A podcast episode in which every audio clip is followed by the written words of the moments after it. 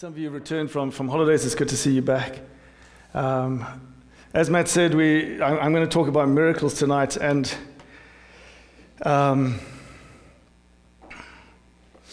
this, kind, this is a, I thought this would be quite an easy one, actually, but it turned out to be quite a big topic. Who knew? There's lots of miracles in Scripture. Um, you know, it's a big topic.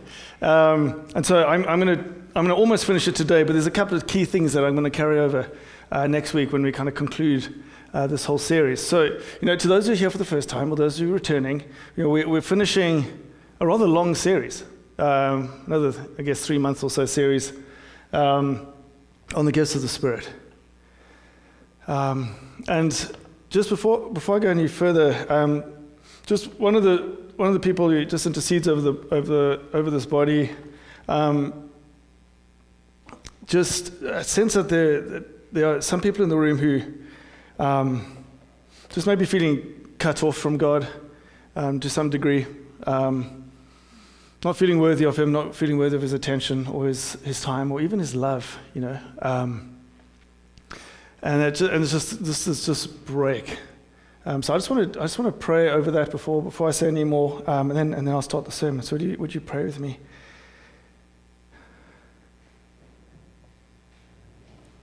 Lord Jesus, um, we stand on the truth of your scripture that says that there is nothing that can separate us from your love. And Lord, that there is no sin that is too great for your blood. Jesus, you are my righteousness. You are our righteousness. All we have to do is say yes to you. Nothing is beyond your forgiveness. Lord, for any heart in this room, any person in this room that feels cut off from you, Lord, whether it's through um, their own sin, their own issues, or whether things have been done against them, I pray that you'd break this lie that they are not worthy of your love or that you're not interested in them. For you, Father, are intentional towards us. Your gaze is upon us. You know our thoughts. You know the days of our lives. So, Lord, I pray that you would open our hearts tonight, that we would hear your will, we would hear your truth, that we would grow ever more excited about being your children and walking with you. Thank you, Lord. Amen. Thanks, guys. Um, so, um, just um, obviously talking about miracles, okay? So, the, the first thing um, I, I, wanted to just ask you is to kind of um, maybe just do a little bit of self examination as I speak. Um, so, you know, when I, when I use that word miracle, when I, if, I, if I use the phrase, you know, signs and wonders, whatever sort of other lovely phrase we like to use, um, like, what does your heart do? Do you think, like, yeah, I believe, like I give intellectual assent, or yeah, I think they still happen, but I've never seen one. Um, do you get excited? Like, oh, I want to see more. I believe I want to see more. You know, there can be a whole spectrum of where we can stand. Um, and I hope by the end of tonight that you'll be in that kind of excited column if you're not there already. Uh, and, and if there's if there's skepticism, I hope it'll, it'll break. Um, I'm not, I'm not going to read um, the list of gifts in Corinthians. I think we, we've read it enough. Suffice to say, the gift of miracles, like gift of discernment and gift of tongues and many other gifts, just gets the one phrase without any expansion. Now, Paul simply says that some people have the gift of working miracles. Okay, and I'll come back and talk a little bit about what that means later. Um, but like with some of the other gifts, we have, to, we have to draw from Scripture. But this one's a bit easier because obviously we see miracles throughout Scripture. You know, we see so many examples of God doing the miraculous. Uh, and so it's, it's definitely more explicit for us. Um, and Paul, um, in 1 Corinthians 12, 29, 30, you know, Paul is, is writing about the gifts and talking about us as the body. Um, that we all don't have all the gifts. That would be cool, but God knows that would mess us up. Okay, so you know, he he he gives each of us different gifts so that as a body we would come together and be one. Like that, I need the prophets in the room. I need people who who chase God for healing. I need people who can pray against demons, you know, and see deliverance and see the power of God move. Like he brings us all together as a body. But Paul in 1 Corinthians 12, you know, he says this do all perform miracles. Um, you know, rhetorically. Not everyone here is going to be regularly seeing miracles move. But I think of the gifts, this gift is one of those where I think we see less people carry it a lot and more people carry it infrequently. Okay? Which is another way of saying we should all be operating in the gift of miracles at some stage. Or at the very least, we should be open to God operating with the gift of miracles through us. Okay? But then there are people, there are people who stand apart. Um, and they, I believe, are to be a huge encouragement to us that this is a gift that God wants to see. It is a gift that expands his kingdom. It's a gift that messes with us, breaks our intellectualism down, and messes with the world. I'll tell some stories later. Um, so, as usual with this series, I've been reading some theologians. Um, Sam Storms' book, uh, Sam Storms' book again, is amazing. If we want to press into the gifts of the Spirit in more detail, um, and he actually spends quite a lot of time in his book talking about miracles. Um, and I just want to run through this quite quickly. But you know, he looks at the church as a whole, and he and he says he talks about five different categories of Christians, of which I'm going to talk about four. The fifth is a bit too complicated to go through tonight. Um, but really quickly, and again, this is kind of a, a heart check for us.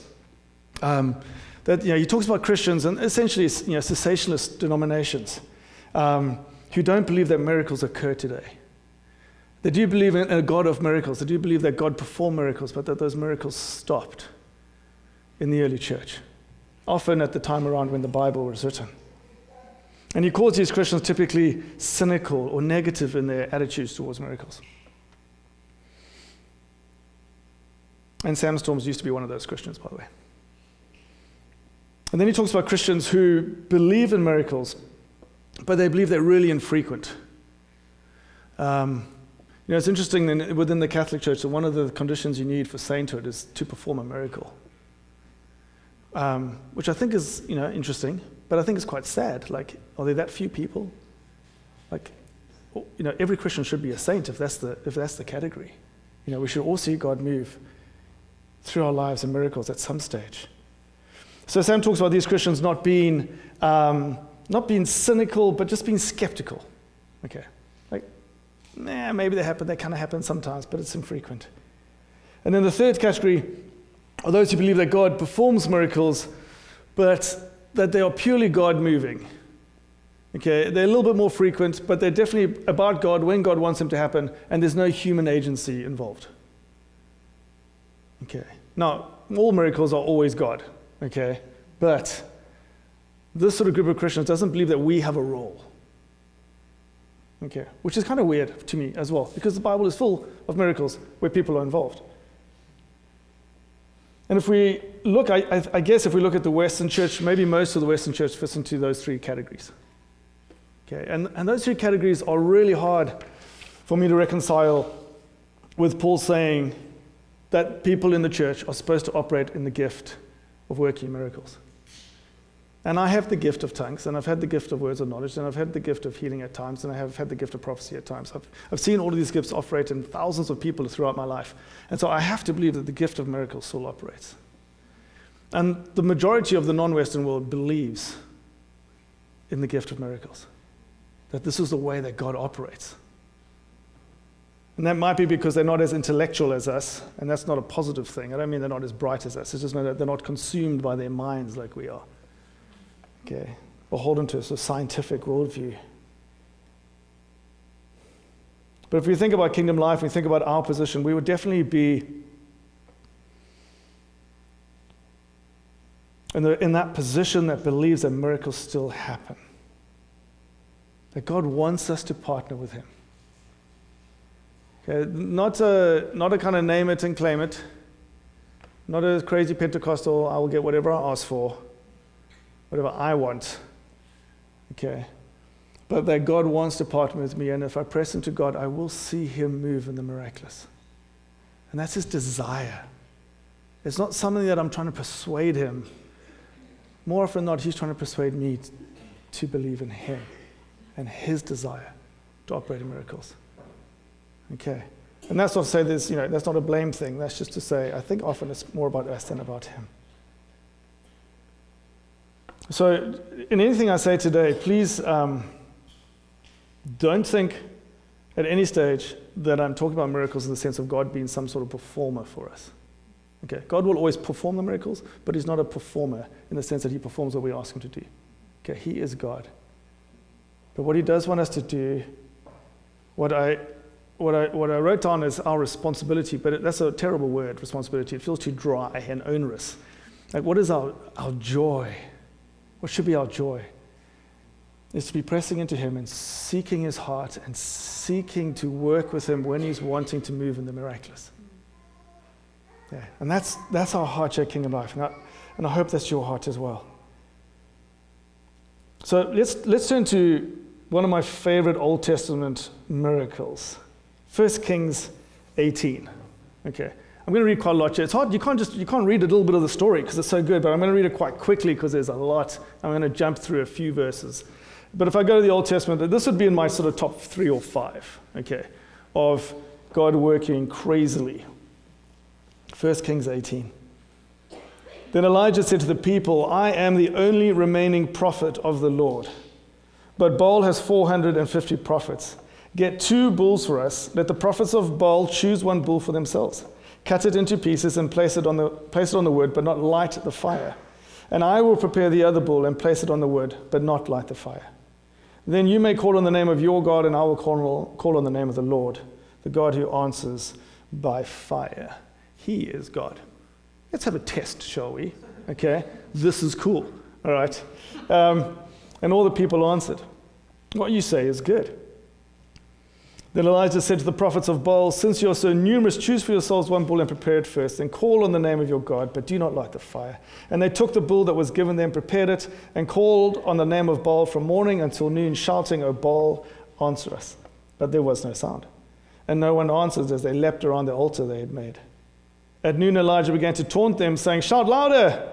He is a god. Perhaps he is deep in thought or occupied or on a journey. Perhaps he is sleeping and must be awakened.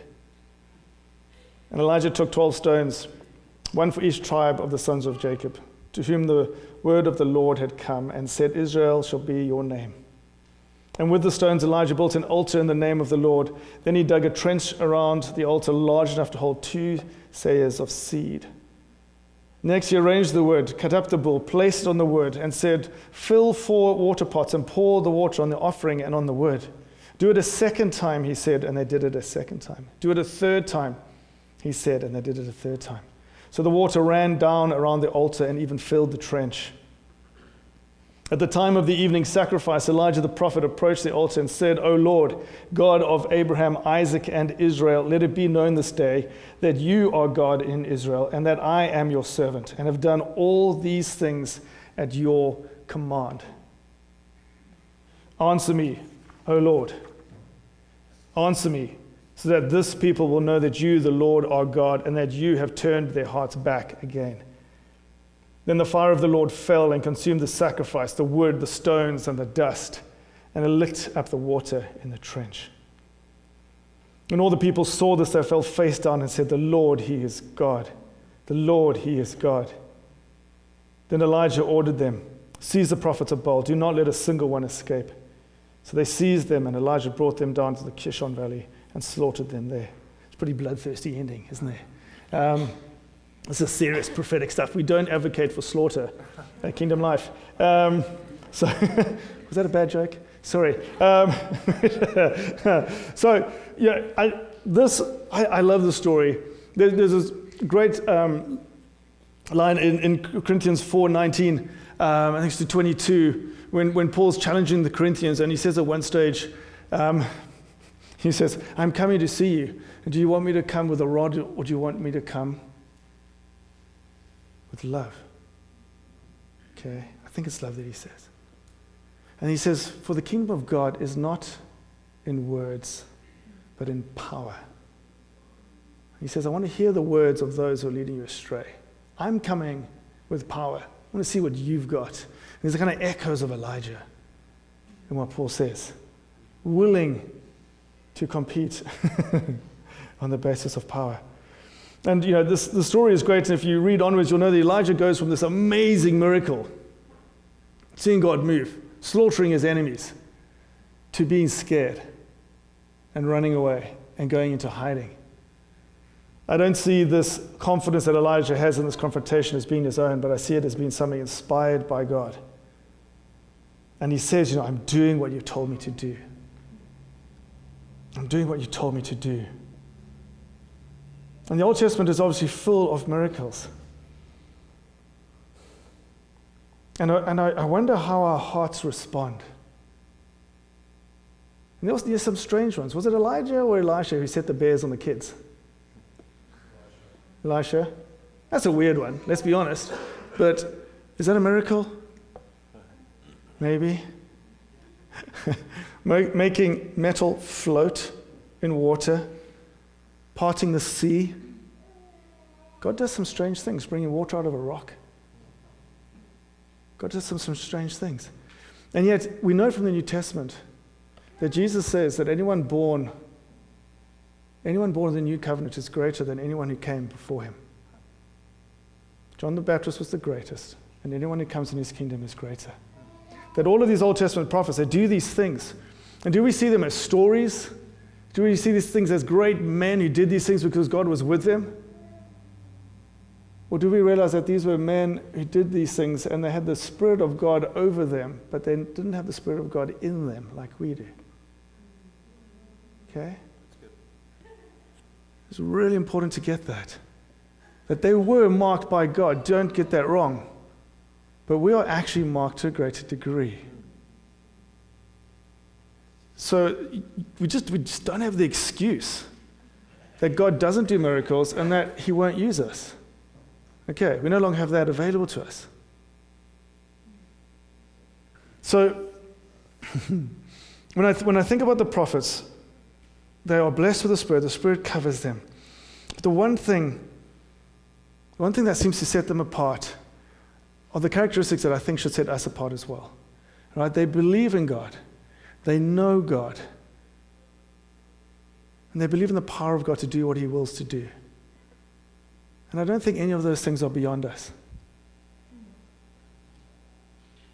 In some of Jesus' most famous words, John 14, Jesus says, Truly, truly, I tell you, whoever believes in me will also do the works that I am doing. He will do even greater things than these, because I am going to the Father. And I will do whatever you ask in my name, so that the Father may be glorified in the Son. If you ask me for anything in my name, I will do it.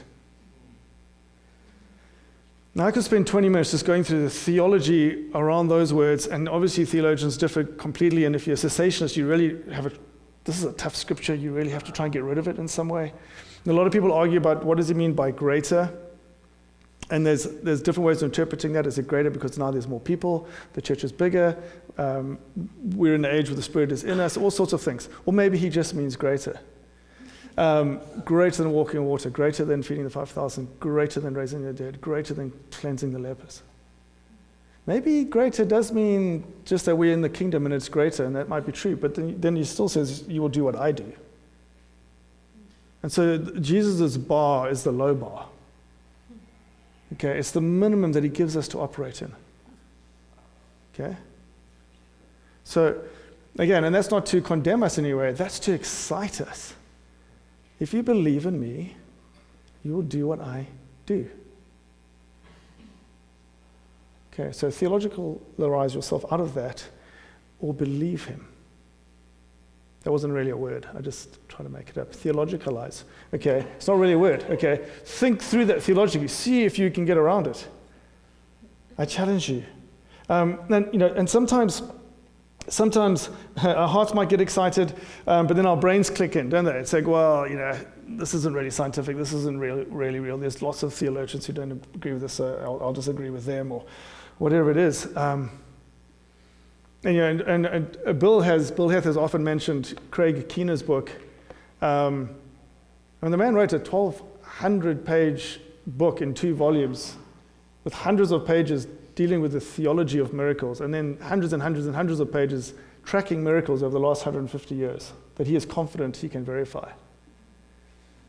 Read J.P. Moreland. He's considered one of the world's greatest philosophers, whether Christian or secular, and the man is passionate about miracles flowing through the church.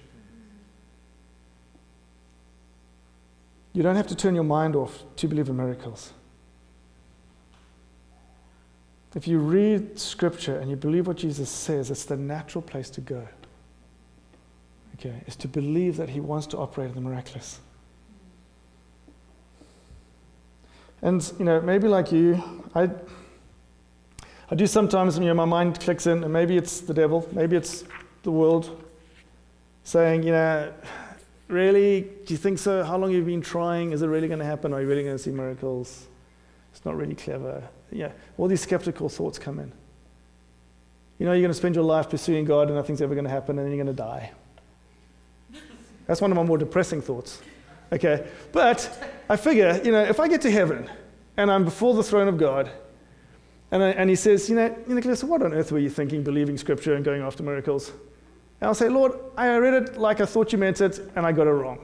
You know, that's the worst possible thing that can happen. and, and I'd rather that than me get to heaven and me say, well, you know, Lord, there's so many bright men who convinced me that this wasn't real. And I was so scared of people and looking stupid that I didn't really press in. I'd rather go with looking stupid before God on the former than fearing man.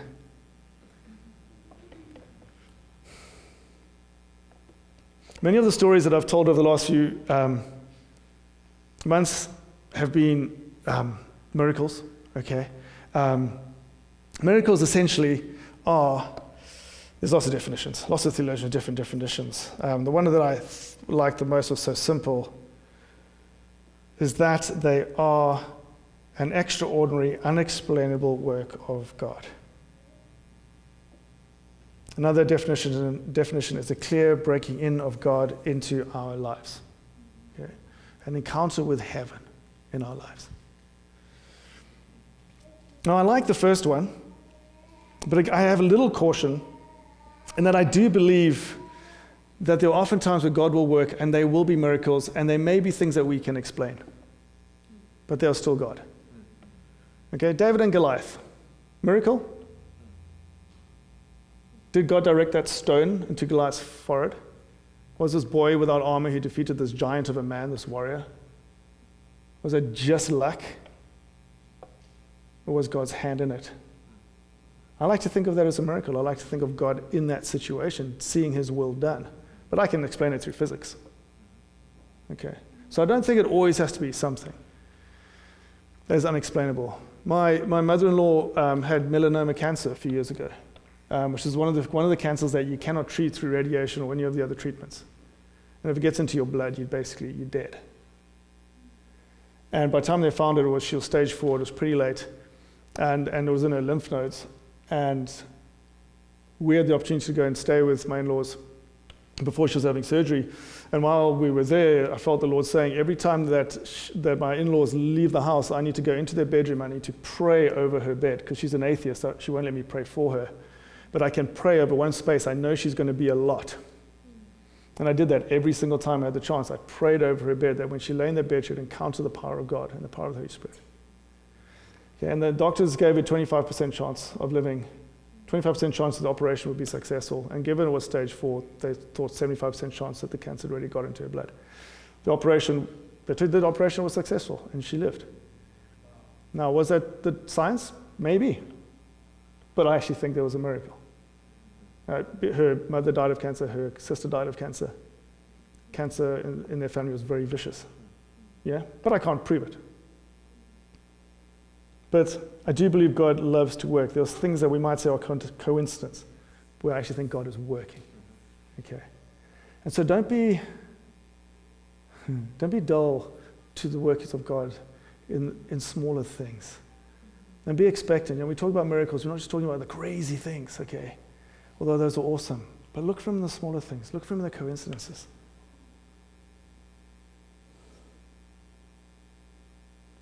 If you look at how Paul talks about the gift of miracles, just for a little bit more definition, when he uses the word miracle, he's actually talking about power. Okay, so dunamis, power. The gift of power. And so when we think about some of the things that happened in the early church in the New Testament, we think about you know, what the Bible calls extraordinary miracles. The handkerchiefs taken from Paul and placed on sick people, and they were healed. Okay, Peter walking through the street and sick people being healed just as his shadow touched them. That so much power was emanating out of him. The people were healed. Okay, the gift of power. Some theologians put um, the uh, you know, spiritual warfare and, and um, you know, ridding people of demons and uh, gifts of power, some don't. I think it is part of a gift of power. I think it's a power encounter, which some people clearly have more authority in than others. So I think that's part of the gift of miracles as well. If you look at some of the, the men that have, and women that have gone before us, you know, I often talk about Smith Wigglesworth, and, and here's someone that you know, we saw extraordinary miracles, power encounters. And there's stories of Wigglesworth, like Peter, walking through the street and people being healed just as he walked past them because there's so much power coming off him. Probably my, my favorite story, um, and I didn't see this, but this happened to a friend, uh, a father of one of my friends, who was a preacher in Argentina. Um, Argentina had a crazy revival in the, in the 80s and into the 90s. And um, he was doing evangelism in the, um, up in the rural areas, and he went to the small town. And the witches in the area, um, the witch doctors and, and, witches, found out that he was there to, to talk about Jesus, and they came into the town square and they started to curse him um, and the people, were, the Christians that were with him. And, and, um, and, he started to rebuke them. It was quite cool. You know, I think I was just having this little you know, rebuke session um, in public. And um, that doesn't happen every day, Marion. And um, there, there were these guys building um, a big you know, stage for, um, for what they were going to be doing um, that night. Um, and these witches realized that they had no power to curse these, these, these guys, uh, including my friend's father. So they, they turned to leave. And then as they got to the end of the town square, um, one of them turned around and, and, and just shouted a curse at one of the workers. And this guy fell off the scaffolding um, and impaled his head onto a rebar, went right through his head. Um, and he, you know, he was dead instantly. And um, so my friend's father um, felt the Lord saying to intervene. Um, and this, this just makes me squeamish just thinking about doing it later. Um, hopefully, I mean, the Holy Spirit was with him, like, so maybe you know, it was easier. But he pulls the guy's head off the rebar and places him on the ground. And then prays for him to come alive. And instantly the guy just pops back up and the wounds on his side of his head just heal before their eyes. Astounding. And I kind of hope I'm never in the situation where I have to pray that. you know, that was like, that's just scary. But that was power, the power of God moving. Um, have, have, any of you watched the film or read the book uh, Faith Like Potatoes? You really should read it, okay? Especially farmer types, okay? If you have a love for rural life. Tyler. Um, so there's, there's, this guy uh, at the center of the story. Just, just I'm going to say this quickly, but just to paint the picture, this guy's not church raised. He's a Scotsman, somewhat of a slight alcoholic, violent temper, so not your ideal Christian. And he meets God, has a powerful conversion experience with God, and all his rage goes and he starts he starts to know God, basically. And this story means a lot to me because he actually, where he was based in South Africa, is, is near where I grew up. Um, and it's, it's a potato farming area. And this guy just takes God into his everyday life. Um, and two of my favorite miracles that he saw and he saw many raising the dead and all sorts of things. Um, but just natural miracles in terms of power. There was one occasion where a forest fire broke out, um, and it was moving through the farmlands, and, it was, and the wind was changing, and it was threatening his land. Um, and he's standing there with his, his main um, foreman, and he just prays for rain. And he just asks for it. Not the, oh Lord, please save us. He asks for it with the expectation that it will come. And instantly, clouds form and it rains, and the fire is squished. The second and even more remarkable miracle was that he feels God calling him to plant potatoes in conditions where potatoes can't grow. And his foreman thinks he's absolutely insane. But he plants this field with potatoes. And sure enough, the rain doesn't come. The soil is lifeless, it seems. The farmers around him have absolutely terrible crops. The day he goes to his foreman to dig up the ground, he literally has expectation of nothing, except that he knows he's been obedient and this is a chance for God to perform a miracle. And he digs up the soil, and he has an absolutely abundant crop. And there is no scientific understanding of how that happened. There was not enough water for the potatoes to actually physically grow. And yet they did. Okay, and he declared God's promises over that field. And whether God grew them over time or whether they were just there when he prayed, But if God can make potatoes, you know, He can do anything.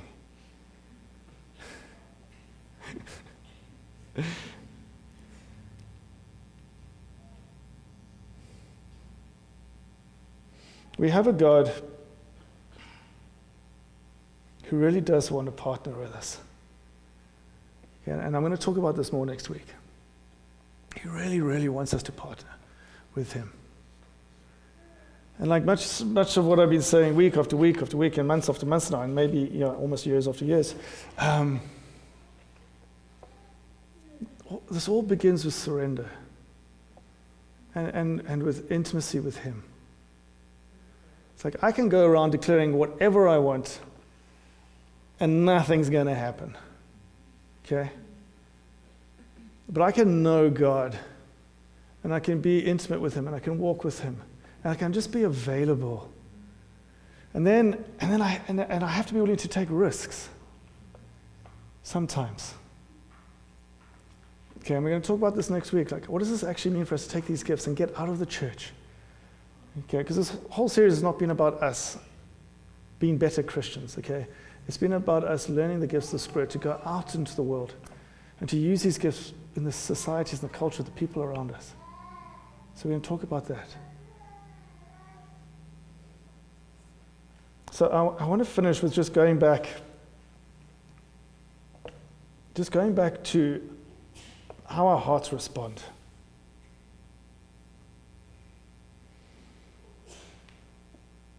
To this idea of miracles.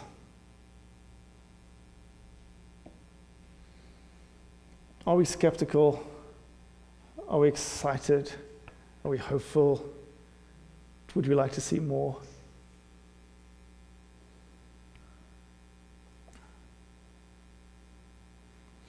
If you are intellectual and you're still struggling with these ideas, I really would encourage you to read J.P. Moreland's book and just wrestle with the theologian around miracles.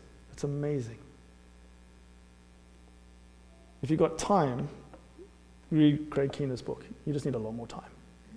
Okay. If you have been in a position where you've really needed God to do something and He hasn't, and you've been upset and cross with Him and disappointed, and you've got this check in your heart, then you probably need some prayer. You know, to come, come to the front, find friends, and pray. And just ask God to remove any burden, any skepticism, any pain from that experience. But don't keep carrying it. If you think, yeah, I believe in theory, but I just don't think it's for me, then my challenge to you is to find the scripture which allows you to think that. Okay? Find the scripture that allows you to consider yourself disqualified. And if you can't, no, when you can't, okay, start to believe. And finally, for everyone in the room, whether you've seen God move in miracles or whether you've never, and you, and you, and you, and, but you want, you want to be a part of His kingdom, just ask God increasingly to show you what it means to believe. It's this incredibly simple word that's so incredibly powerful at the same time. And there's so many depths to it. But ask Him to show you what it means to believe, to believe His word, to believe that He is your righteousness, believe that His Holy Spirit lives in you, believe that He wants to partner with you, believe that that's His way of seeing His kingdom come. And His will be done. Will you pray with me?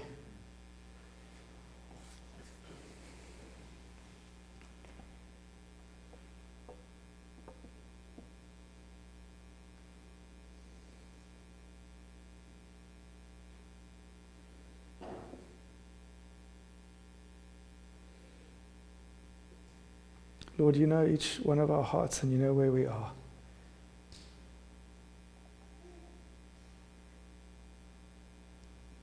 Lord, I ask you to meet each one of your sons and daughters now in that place.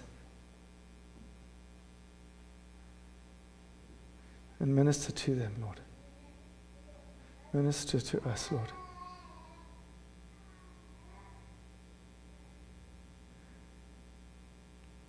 Would you open our hearts to your power, to your miracles? Will you open our hearts to the reality that you want to partner with us, that you delight in flowing through us in power?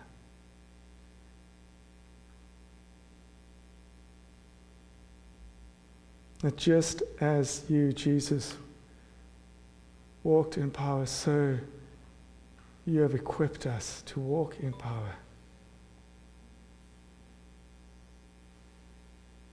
Lord, I pray that those words in John 14 would come alive to us.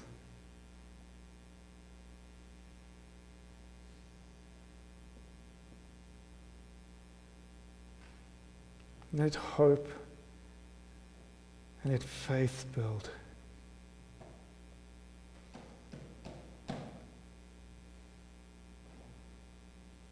And Lord, I pray that increasingly in our lives and through this church and through your churches in this region, we will see your power manifest and we will see your name glorified.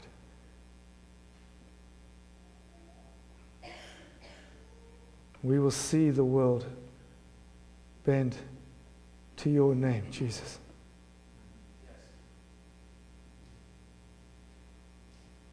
Just give us hearts to believe, Lord. Give us ears to hear. Give us spirits that are joined with yours. We love you, Lord Jesus. Amen.